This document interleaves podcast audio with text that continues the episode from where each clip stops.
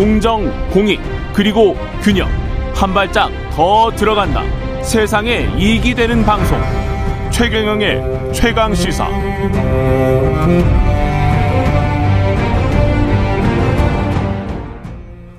네, 지난 8일 북한이 핵 개발을 절대 포기하지 않겠다. 핵 무력 정책을 법제화 했는데요. 우리의 대응, 안보 전략 어떻게 모색해야 좋을지 이 분야 전문가죠. 김종대 전 정의당 의원 연결돼 있습니다. 안녕하세요. 네, 안녕하세요. 예, 북한 정권 수립 기념일이 이제 9월 9일이었고 그리고 이제 8일에 이런 게 발표가 됐었는데 추석 바로 전이었습니다. 그 내용부터 좀 소개를 해 주십시오. 예, 먼저 크게 두 가지 뉴스인데요. 예. 그 김정은 북한 국무위원장이 그 8일에 개최된 최고인민회의에서 시정연설을 했습니다.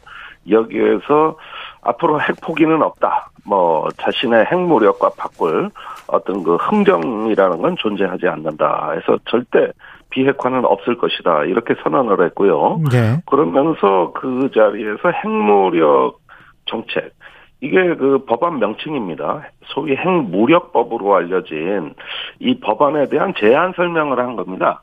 음. 여기에서 그 설명이 있고 김정은 연설이 있고 나와가지고 최고인민회의에서 어, 북한의 핵무력법이 통과가 된 건데 이렇게 핵무력을 법으로 정하고 그 사용의 조건이라든가 지휘 통제 이런 것들을 구체적으로 규정한 이런 어떤 그 새로운 규범이 탄생한 거거든요. 물론 그 내용 자체는 이전에도 다 얘기했던 겁니다만은 이것을 법으로 정했다는 데는 매우 특별한 의미가 있어 보입니다. 음. 이 법안의 내용을 보면은 북한의 핵무기는 그냥 과시용이나 뭐 이렇게 억제 방어용으로 그 만든 게 아니라 실전에서 반드시 사용될 가능성이 높다는 걸 강조한 법이라고 전 봅니다. 그 아주 구체적으로 써놨더라고요. 그 네. 살상 무기 공격이 감행됐거나 임박됐다고 판단되는 건- 경우 그게 핵무기든 비핵무기든 간에 네. 뭔가 임박 임박됐다라고 판단되면 핵무기 쓸 수 있다 이렇게 해놨으면은 북한이 자의적으로 판단해서 핵무기 쓸 수 있다는 거잖아요.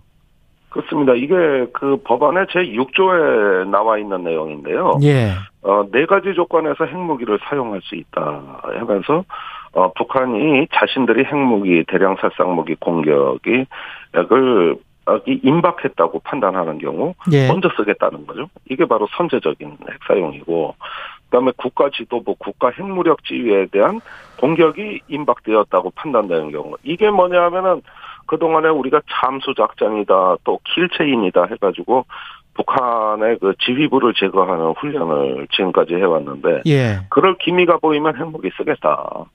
그 다음에 중요 전략적 대상에 대한 고- 공격이 임박되었다고 판단되는 경우, 이건 뭐냐 하면 북한의 인프라라든가 전략적 중심, 이런 어떤 군의 지휘 시설들이 공격받았을 때 그때도 핵무기를 쓴다. 음. 그 다음에 전쟁 주도권 장악을 위한 작전상 필요가 불가피하다고 제기되는 경우, 이거는 상당히 추상적인데 아주 광범위하게 에, 핵무기를 여러 가지 목적으로 사용할 수 그러니까요. 있다. 예. 한 다섯 개가 나왔는데 다섯 번째가 기타 국가의 존립과 인민의 생명 안정에 파국적 위기를 초래하는 사태가 발생해서 핵무기로 대응할 수밖에 없는 불가피한 상황이 조성되는 경우 다 그냥 자의적으로 판단할 수 있어요. 굉장히 포괄적이죠. 예. 그리고 추상적이기 때문에 이건 핵무기 사용의 재량권을 대폭 확대했다 이렇게 볼 수가 있겠고요.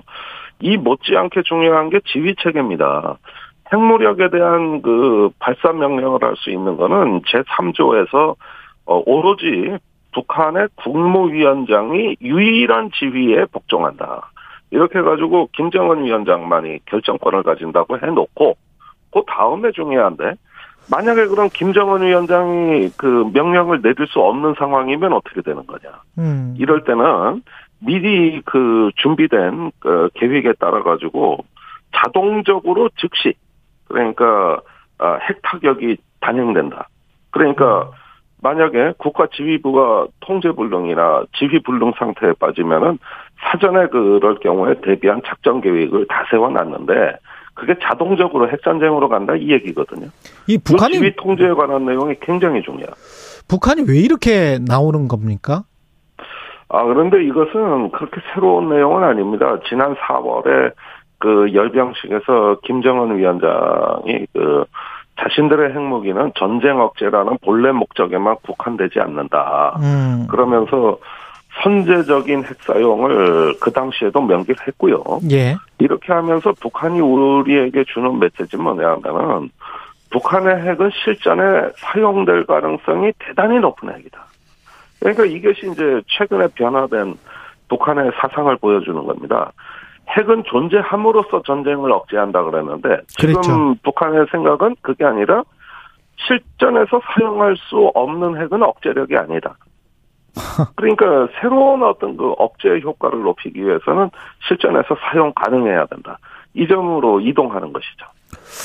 이 어떻게 보면 큰 일이고 그 패러다임 자체가 바뀌는 것 같아서 이게 비핵화로 한반도 비핵화로 계속 한국과 미국이 대응할 수 있는 건지도 궁금하고요. 우리나라는 어떻게 대응해야 되나요?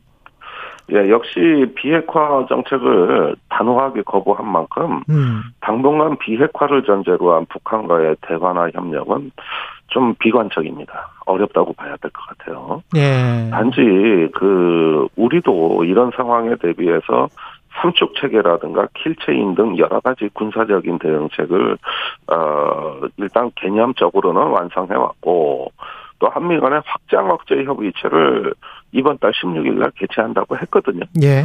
그러니까 이런 데서 이제 한미 간에 공동으로 논의해야 될 사항입니다. 음. 적어도 핵에 관한 한은 우리 정부 단독의 대응은 불가능하다. 이것은 미국과 동맹국과 국제사회와 협조해야 될 사항이다. 이 점만큼은 분명하고 과연 이번에 실효성 있는 확장 억제를 협의해낼 수 있느냐 음. 이 점이 관건이 되고 말았어요.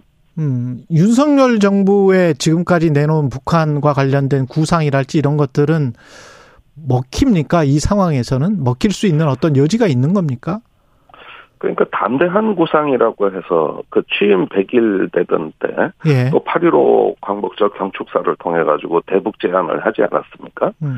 근데 그것은 다분히 그 어떤 북한을 고강도로 압박하기 위한 어떤 명분 정도에 불과한 것이지 지금 상황에서 북한하고 비핵화 협상을 한다거나 또는 어떤 그 어, 어떤 북한과의 관계를 보관한다거나, 뭐, 이거는 하면 할수록 오히려 북한의 기만 살려주는 역할이 되어버렸습니다.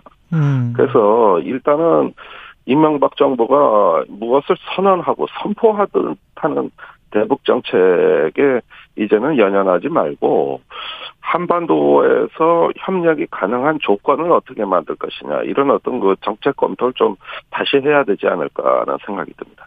그런 정책 검토 안에 미국이나 한국이 비핵화를 포기를 하고 북한의 핵 보유국 지위를 인정하는 그런 방향도 지금 포함이 될까요? 어떻게 보세요? 미래 전망은?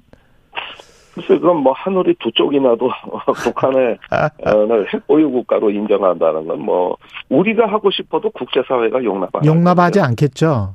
예, 예. 용납하지 않습니다. 그래서 그건 시나리오에서 배제가 되는 거고 음. 어, 지금 단기적 비핵화가 불가능하다면은 중장기적인 비핵의 한반도 비전을 만들고 음. 그걸 만들기 위해서 우리 외교 자산을 우선 어, 충분히 확충해야 되겠다. 우리의 어떤 그 북한을 움직일 수 있는 지렛대와 주변 국가의 외교적 협조 예. 이런 걸 통해 통해 가지고 그 북한에 대한 영향력을 증대시켜야 되는데 아 지금 우크라이나 전쟁 나고 북한이 러시아하고 전략적인 연대를 한다. 그렇죠. 그다음에 중국이 또 미국하고 전략 경쟁을 한다. 이런 건 우리나라한테 대- 북한을 관리하는 데 있어서 굉장히 그 부정적인 요인이 증대되는 거거든요. 음. 그러니까 주변 환경이 오히려 우리한테 좀 불리하게 전개될 수도 있다는 걸 유념해야 될 것 같습니다. 우크라이나 전쟁 말씀을 하셨는데 우크라이나 전쟁은 어떤 무슨 분기점이나 전환점이 마련이 되고 있는 상황입니까? 어떻게 보세요?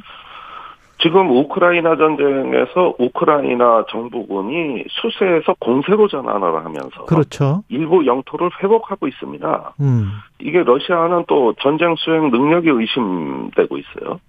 이런 상태에서 북한이 대안으로 등장하고 있는 것 아닌가 보여집니다. 아. 어, 북한에 있는 많은 탄약과 미사일 이런 어떤 재래식 무기를 어, 러시아에 지원함으로써 러시아의 전쟁 지속 능력을 보장하게 된다면 이제까지 우리가 알던 북한과 러시아 관계와는 완전히 차원이 다른 새로운 국면이 전개되는 것이거든요. 그렇게 되네요. 그리고 예. 예, 이 점은 지금 북한으로서는 새로운 기회의 창문을 여는 겁니다. 그래서 앞으로 핵무력 증강이라든가 자체 재래식 군사과학 기술을 어, 확보하는데 이 우크라이나 전쟁을 활용할 가능성이 높다. 음. 이게 우리로서는 굉장한 위협이라고 보는 거거든요. 따라서 러시아가 우크라이나 전쟁에서 불리하면 불리한 만큼 북한의 역할은 더 커진다. 이렇게 볼 수 있는 것이죠. 러시아가 단기에 푸틴이 뭔가 판단을 해서 철군을 한달지 이럴 가능성은 어떻게 보세요? 없습니까? 그렇게 되면 북한은 아- 푸틴은 아마 아? 명예롭지 못한 철군이기 때문에 아마 정권도 위협을 받지 아. 않을까. 약간 국내 정치상으로 어, 용납할 수 없는 그 그렇- 선택이 그러네요. 되기 때문에 예. 어쨌든 철수하더라도 푸틴의 체면을 세울 수 있는 명분 없이는 안 될 겁니다. 그러면 이 지리안 전쟁이 계속 된다라는 이야기네요. 예. 한국 전쟁도 뭐 1년이면 끝날 거라 그러는데 3년을 갖지 않습니까? 아무래도 한국 전쟁 모델을 따라가는 거 아닌가 싶습니다. 그러면 지금 저 러시아와 저 북한 이야기를 했는데 중국과 러시아도 지금 유대가 점점 강화되는 방향으로 곧 정상회담도 할 것 같고 그렇잖아요. 예, 그래서 지금은 우리가 한미일 결속이 중요하다 그랬지만은 사실은 북중러가 결속하는 걸 막는 게 더 급해졌다고 저는 봐요. 예. 한미일이야 항상 같이 공조해왔고 오방이고 협력국인데 만일에 북중러가 이렇게 어떤 진영을 갖추게 되면은 이거는 우리 안보 부담이 엄청나게 커지는 거거든요. 예. 예, 그런 만큼 지금 그, 어, 저기, 우리의 외교가 말을 해야 될 때입니다. 이제는 뭐, 성과 악, 또 진영으로, 어, 세계 질서를 양분하고, 그러는 질서를 당연하게 받아들이며 안주할 게 아니라, 음. 중국, 러시아하고 적극적으로 대화할 때거든요. 예. 이 부분이 지금 실기하게 되면은, 윤석열 정부의 외교 안보는 당분간 내리막길을 걸을 수밖에 없다. 지금 미국, 일본에만 이렇게 오로지 매달리는 정책만으로 대한민국의 운명을 개척해 나갈 수 없다. 이 점을 분명히 알아야 될 것 같습니다. 예. 김종대 전 의원이었습니다. 고맙습니다. 감사합니다. 예. KBS 일라디오 최경련의 최강사 2부는 여기까지고요. 잠시 후 3부에서는 김호기 교수의 사회학 카페 그리고 탁현민 전 청와대 의전비서관 만나보겠습니다.